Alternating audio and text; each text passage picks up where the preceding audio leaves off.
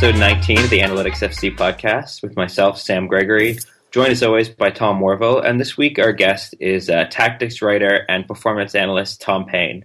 So Tom, do you want to introduce yourself and just explain a little bit about what you do? Um, hey, um, so basically I, I consider my main job, I'm a performance analyst at Huddersfield Town. Um, besides that, I also do opposition analysis for them, and we'll be moving into recruitment soon enough. Um, online, I work for a German website, Spielverlagerung, as well as uh, a recent job at the New York Red Bulls and Interpress, which which is um, quite well known through you guys.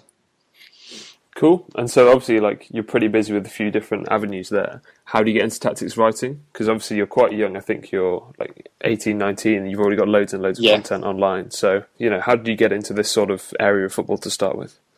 Um, so I've I've never played football before. Um, I don't really consider it a disability, but I've got um, an issue with my joints. So basically, I can't play like, any intense sports. Like, I play cricket quite a lot, which obviously you don't really need to be of any fitness to play that, so kind of fine on that front. But no, I've never played football before, um, so but I was still interested in the sport, so I guess this is where my interest really took off, because I couldn't play it obviously, so I just looked at other avenues in the sport. I've been writing, I uh, started at Euro twenty twelve, um, just around the start then really. I, I, I was pretty terrible at it, but I just kept going. So given that you got into football sort of through a different avenue and you approach it from this more analytical side of the game as opposed to someone who's maybe grown up playing football their whole life or just grown up with the sport, how do you think you watch it differently, or how do you focus on the sport differently than the average person be watching a game? Um, well, I think well, the average person would probably have more empathy for like the players themselves, but I think particularly um, I think the the average person would probably look from a perspective of the person in possession, and their like view of the game will generally be oriented around the ball at a specific time, whereas I think considering that I haven't had this experience, I may look at it from a more like overall point of view. Perhaps that's something that I haven't actually given much thought to in the past, really. So in terms of your tactics writing, is there sort of ways that, that sort of uh, you use aspects of that in your work with Huddersfield Town, um, whether it's opposition analysis and applying sort of tactical principles to what you're looking at?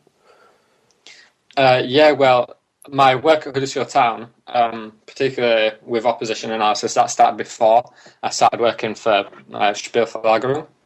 Um, so when I first um, got into there, onto the website, um, I'd say that really helped my development in terms of like my analytical ability.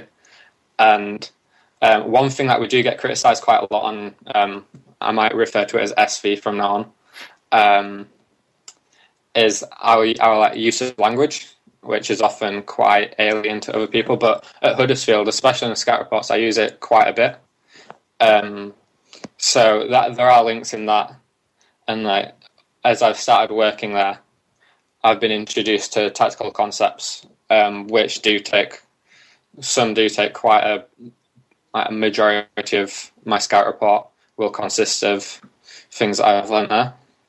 If that makes sense. Yeah. So I guess the sort of follow up to that is, how does the reverse happen? Like, do you find that if working with Huddersfield and working actually within a club improves your ability to analyze or look for different things in other games that aren't related to your job at all?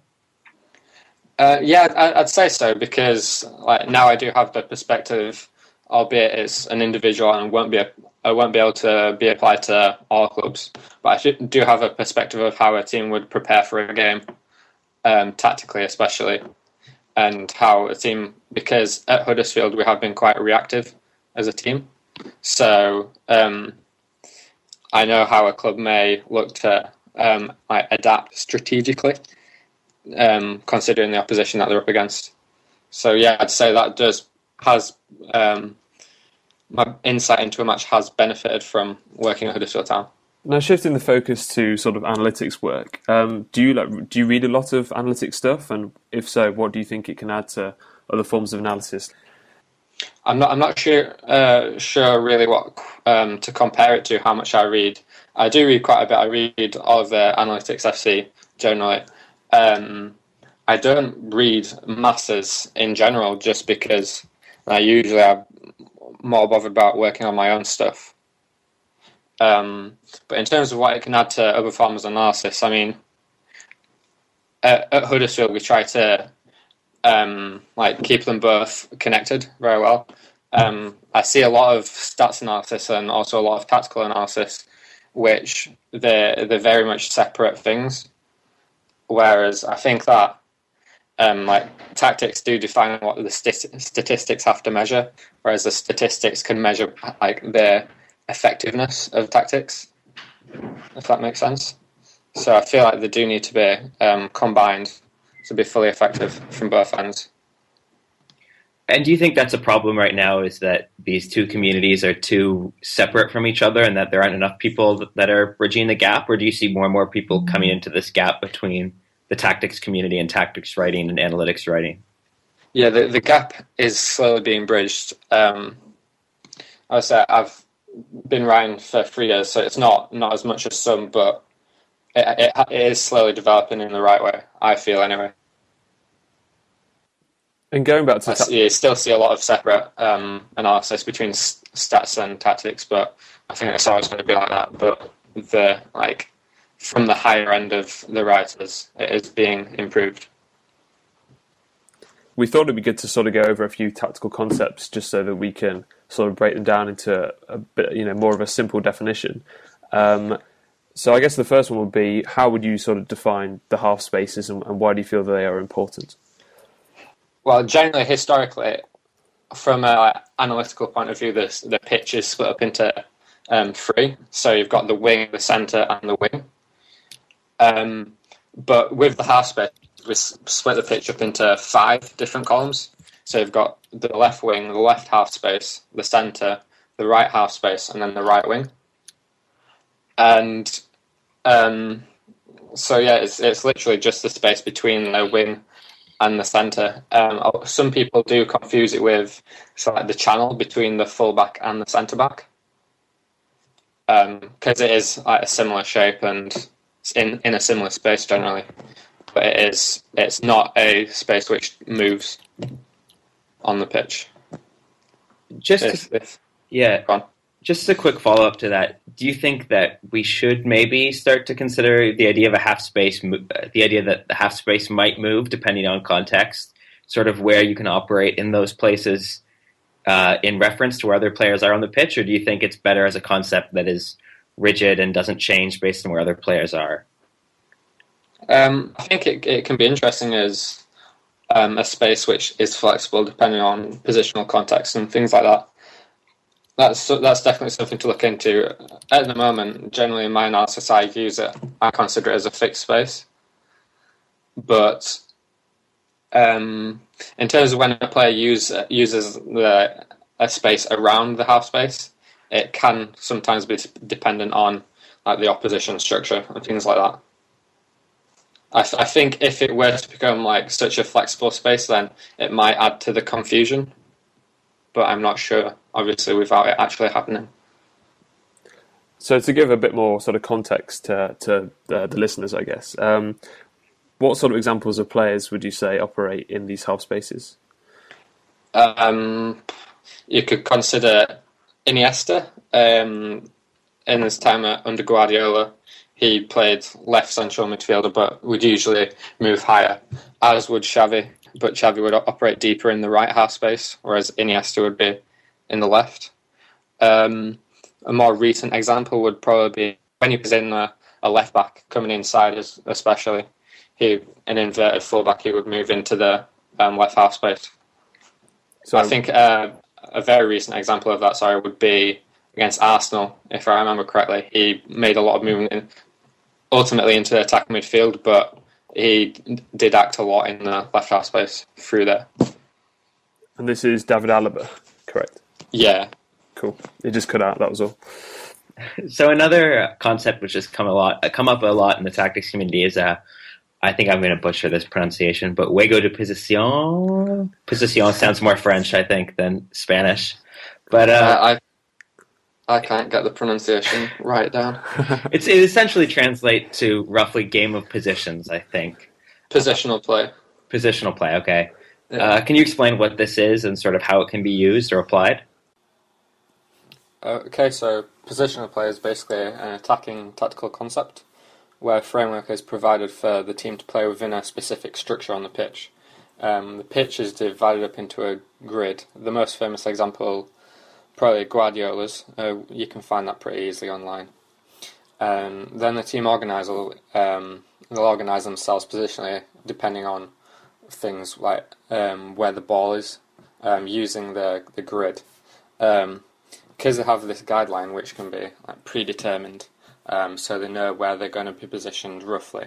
Um, the attack can benefit from having basically an optimal spacing.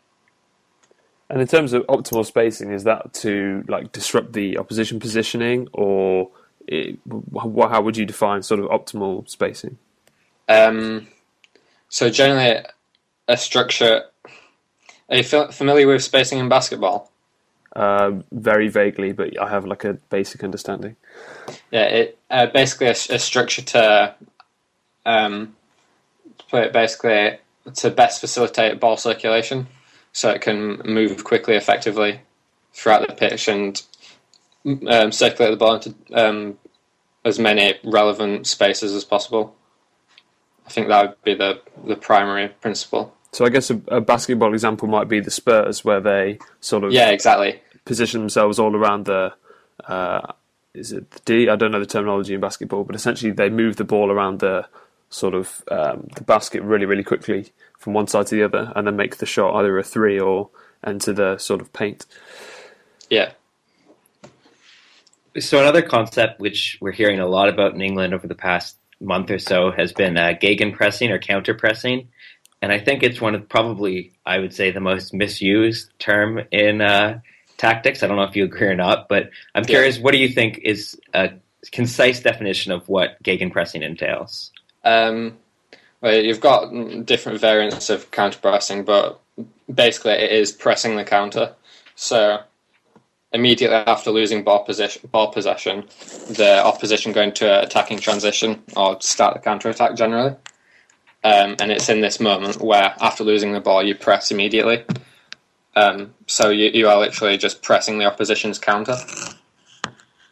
It's as simple as that, really. I've yeah, I've seen a lot of people use it incorrectly, whether they're just using it to label like a attacking style of play or playing at a high tempo, but it, it is referring specifically to the action of pressing as soon as the ball is lost.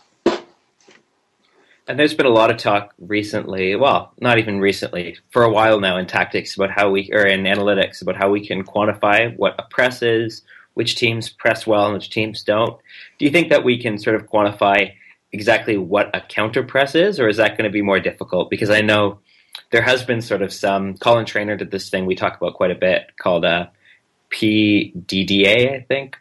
Uh, uh, possession. Oh, no, P P D A, yeah, yeah, yeah. Possessions for defensive action. Um, which he just looked at, it's, it's exactly what it says, the possessions that a team allows for every defensive action, which I think he used clearances, interceptions, fouls, and tackles. And that sort of was a way to quantify pressing. But I'm wondering with counter-pressing what we should actually look for in the data to find which teams are doing it and which teams are doing it effectively. Yeah. Um, off the top of my head, I think the... the simplest way and probably an effective way might maybe to um, do a similar stat to P P D A, but look specifically at the I don't know, five seconds after losing ball possession to look um, exactly at the moment in which a team does counterpress or would counterpress. And in terms of, I've heard the terminology before, but like, do you know what a, or is there like a, a, a pressing trap a thing? So it's like if a team enters a certain area on the field, they'll start pressing it sort of quite effectively or quite, uh, you know, they, they really press quite aggressively. I guess the example I can think of is, um, I remember one point in the season Everton did this, where sort of Lukaku and Kone wouldn't be pressing the ball at all, and as soon as it sort of passes the halfway line into the Everton half, they'll sort of kick in and start pressuring the the opposition team quite hard. Is that a thing? And, and, and you know, do different teams have different sort of degrees of a, a pressing trap? Um, yeah, um, so I think the most common pressing trap is usually when the ball um, enters a wide space, like down the touchline. This is generally because, uh, I don't know if you're familiar with a Guardiola, co- um, Guardiola quote, but he said that the touchline is the best defender. Um, like when a player's positioned on the touchline, he only has one hundred eighty degrees of movement, uh, literally uh, half the pitch, half of the space he has is cut off by the touchline. So it is a very weak position to be in, which is why teams will um, look to control the centre and then force the opposition down the wing, and then they'll like, a- apply a pressing trap where they would generally look to press and contain the dif- the ball carrier sorry, to the touchline and look to regain there. There, there have been a few cases of um, central pressing traps, but I think generally because it is, it's a much more stronger position to hold the ball, it's less common.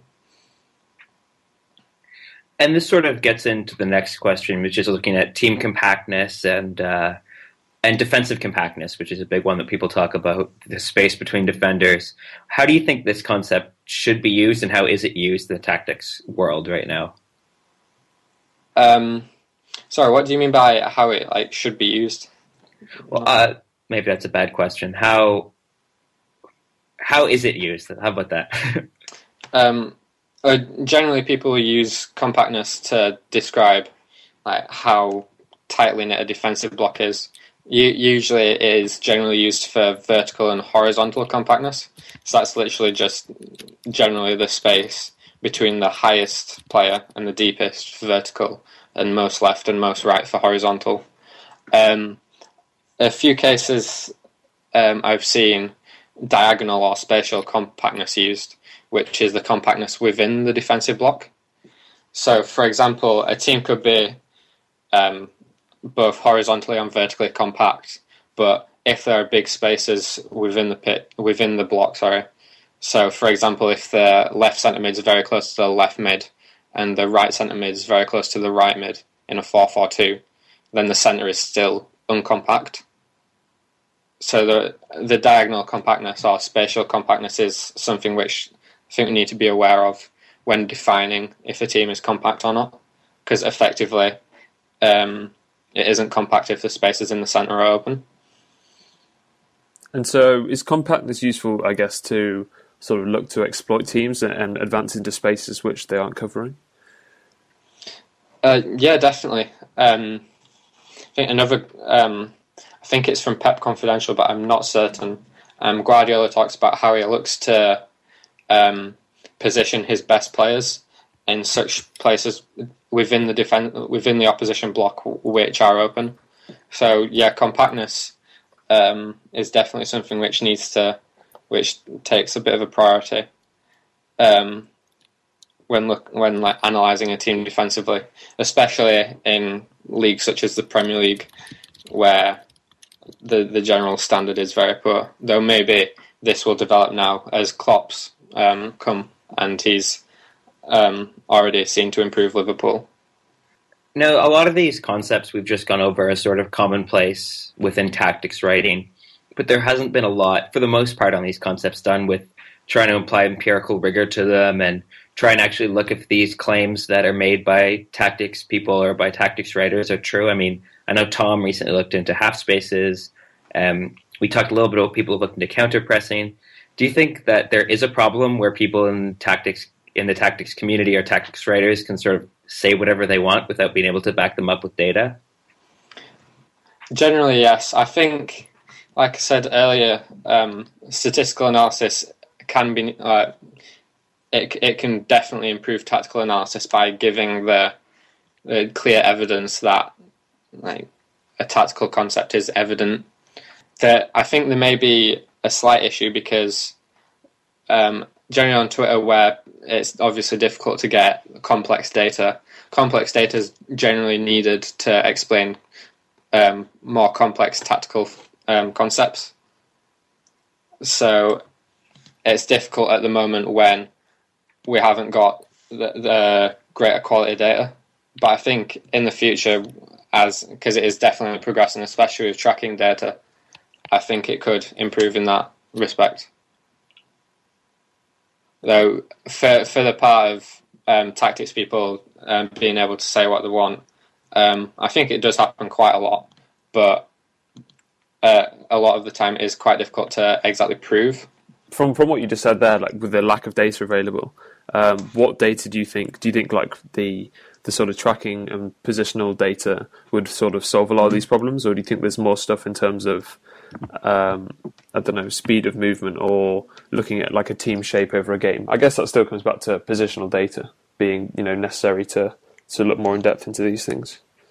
Yeah, I think positional data is definitely one of the things which are up there in terms of how useful it could be to um, provide evidence for like tactical concepts. Uh, particularly a lot of the data that is mainstream and is the on-ball data, and that doesn't give the context of the situation, so it really lacks in that regard, and there's only so much you can do with it in terms of explaining like conceptual things which may or may not have happened. And so how do you think these concepts will apply? You talked a bit about the gap in data between clubs and the public domain, but how do you think the stuff that's being done in public can be applied to clubs, or is it already being applied to clubs? In terms of the translation from, for example, Twitter to clubs? Yeah, or Twitter or blogs or whatever else. Yeah. Um, I think especially in the past, say, three years, um, we're seeing more of a connection, obviously, people like Um, Ted Knutson and others getting work at Brentford. Um, obviously, Brentford are a bit of an exception compared to your average club, especially in England. But I think that it is becoming slowly more and more connected. Yeah, so essentially quite a few of the sort of stats and analytics guys have, are working or started to work with teams now. Um, is the sort of focus of the tactics community to do to, to do similar things in clubs, work with teams? Uh, and, you know, should tactics be a sort of specific role within the, uh, you know, the staff within a team? Or do you think it's more of a, a general role in terms of performance analysis? Um, I think... I think it is more general from the people who, I, who I've encountered. Um, I'd say that especially because I, I'd consider the stats um, like sector in a team is developing more than tactics at this point. I'd say that um, it may be easier to get... It's obviously not going to be easy, but it may be more common to get a job um, as a statistician from some something like Twitter. I mean, I got the job at Huddersfield through Twitter, um, and, but it was a re- really unusual way, um, and probably won't happen. It's very unlikely to happen again. I just got really lucky, uh, basically. Um, but yeah, I do think there is. It's, there's obviously no harm in trying. Um, Can you go into a bit more detail of how you got hired through Twitter? That sounds quite interesting. um, basically, I'd, I'd had the um, my Twitter handle for like probably two months. I produced one analysis of Borussia Dortmund. It wasn't very good. It was probably at the end of the twelve thirteen season. Um, and I literally just D M'd the head of analysis, Chris Markham, on Twitter, asking if he could have any advice for like, getting into the performance analysis like sector. And his it was absolutely brilliant, and he offered me to come down to the training ground so we could have a chat. Um, he read my work on Twitter, and I think, yeah, it was coming up to a F A Cup, a Youth Cup semi-final against uh, Manchester United. I might have been quarter-final, I'm not not exact on that. And he offered me to go to the match and analyse that, and then he'd send that around. And basically, on the back of that, he offered me uh, unpaid for the first year job, basically in performance analysis, providing statistical benchmarks and um, opposition analysis. So it was really quite unique. I've been very lucky, lucky and uh, the head of analysis at Huddersfield has been really excellent with me, to be honest. Yeah, I mean, that's it also, I think, shows that, like, just reaching out to people is actually a really good way of getting getting of getting opportunities and stuff. Oh, yeah, exactly. So in terms of watching football, are there any teams that you really enjoy watching? Um, uh, I support Huddersfield and Borussia Dortmund. Um, especially this year, Dortmund have played some very nice football. Um, although not one hundred percent, it is very likely that um, Thomas Tuchel has been um, using positional play, or at least some um, like principles from it. Um, during his sabbat- sabbatical after he left Mainz, he he was talk- he had a lot of meetings with Guardiola, who obviously also plays positional play. Um, so they've they've come on a lot, and they're a really nice team to watch, not just from a supporter's perspective. Um, Palestino, um, going slightly more um, off the beaten track, um, play in the first division of Chile. Um, they also play positional play, and they're they're good to watch. Um, you've got the g- generally tactically interesting teams such as Rayo Vallecano. Um, Napoli under Sarri have come on quite a bit um, this season. And obviously, it's going to be interesting to see the development of teams such as Liverpool under Klopp and wherever Guardiola is next. Um, um, more about Palestino. Why are they so interesting? So I think um, what's interesting with Palestino is um, you see teams such as Barcelona or Bayern Munich employing um, such a style of play with unlimited resources, basically. But with Palestino, the fact that they still play positional play and uh, a very unique tact- uh, tactical attacking concept, but with such less resources than what we see usually, I think it's interesting because you can see how it's applied and the differences in terms of quality. And uh, one interesting question we got from Twitter is, do you think tactical theory can point analytics toward a way to in- to effectively rate individual defenders, which has been one of our biggest problems in analytics, is evaluating defenders? Yeah, that's a good question. Um, I, th- yeah, I think that the tactical theory can provide an insight, particularly through, again, positional data, um, because, again, on-ball data doesn't really provide enough context, I feel, to analyse a defender's performance. Um, so whether that be looking at the position of, positioning of a defender, if he maintains the compactness of a defensive line, um, or if he if he it, it's very difficult to measure, but if he makes like a certain movement which will stop something happen like developing in the opposition play before, as opposed to it ha- actually happening and the defender having to say tackle the player or make the interception. So if like an analyst can understand um, like these theoretical concepts, then it may provide a, a way to use positional data to um, find this, but the data is generally uh, will have to be of a high complexity, and again, could be difficult to find.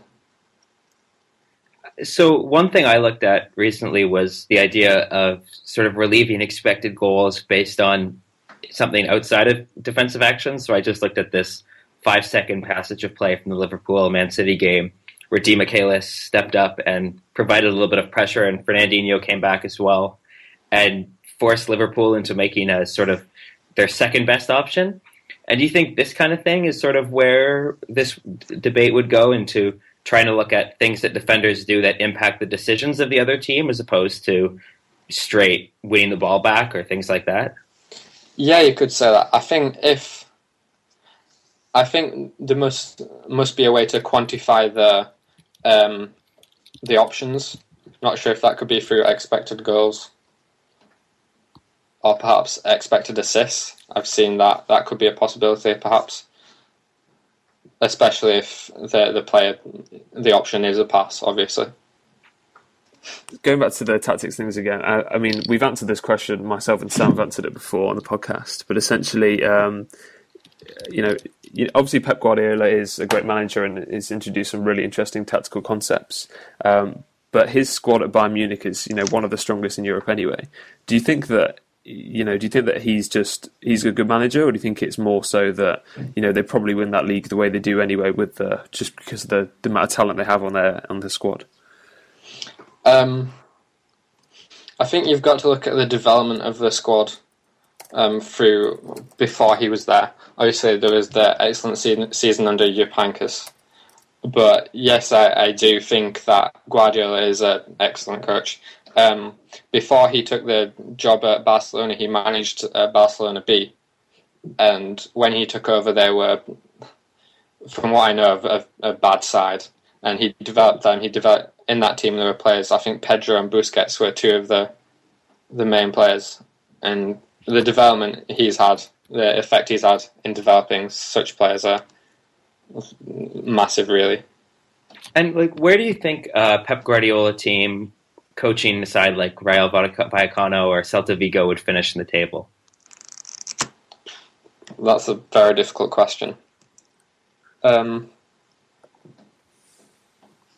Do you think that that sort of his level of coaching can uh, sort of significantly upgrade a side like, you know, Rayo or Celta, or, you know, sort of the mid to the mid-level side in any league, I guess? Do you think that a manager of his style can can boost the team's abilities that much, or do you think it is, you know, tactics aren't that much of the conversation? It's more down to uh, you know, player quality. Yeah, I, I think. Um, if Guardiola and his staff went to a team such like a mid-table side, they would improve uh, massively. I, I couldn't give a prediction on, for example, what place they'd finish in the league, but um, the ta- the tactical elements do have an important role to play, and obviously the players that they have at their disposal are is key as well. But I, I think the criticism of which Guardiola sometimes gets of how he's always had it easy with squads is um, quite ignorant, really. Ignorant in terms of, you know, some players have been perfect and he's had to mould them into the players they are today. Yeah, and, and just a, like a disregard for the complexity of the task, really, of coaching and developing such a team. Cool. Um, so, Tom, anything you want to plug before we wrap up? Um, so yeah, my Twitter handle is at um, Tom Payne F T B L. Um, I write at Spielverlagerung, which um, it's at Spielvercom um, on Twitter. I also write for New York Red Bulls, um, but you can find all that on my own Twitter page as well as um, Interpress. Uh, Sam, anything you want to plug? Yeah. Um... Tomorrow, it might not, might, it may or may not be out by the time this podcast comes out, but I'm uh, going on From the Black Hole, which is a Canadian podcast to talk about all things uh, analytics related to the Canadian national team, which obviously I'm sure a lot of people listening to this have no interest in the Canadian national team, but it's like, it's a good podcast, and I think it's an interesting look into, uh, gives, it'll give an interesting look into what it's like to be a supporter while also having to own up to the numbers when the numbers don't say good things. It should be good. I'm sadly not appearing on any podcast this week. Cool. That's uh, that's it, guys. Thanks for joining us, Tom. Um, yeah, thanks. Thanks for the invite. Cool. And cheers again, Sam. Cheers.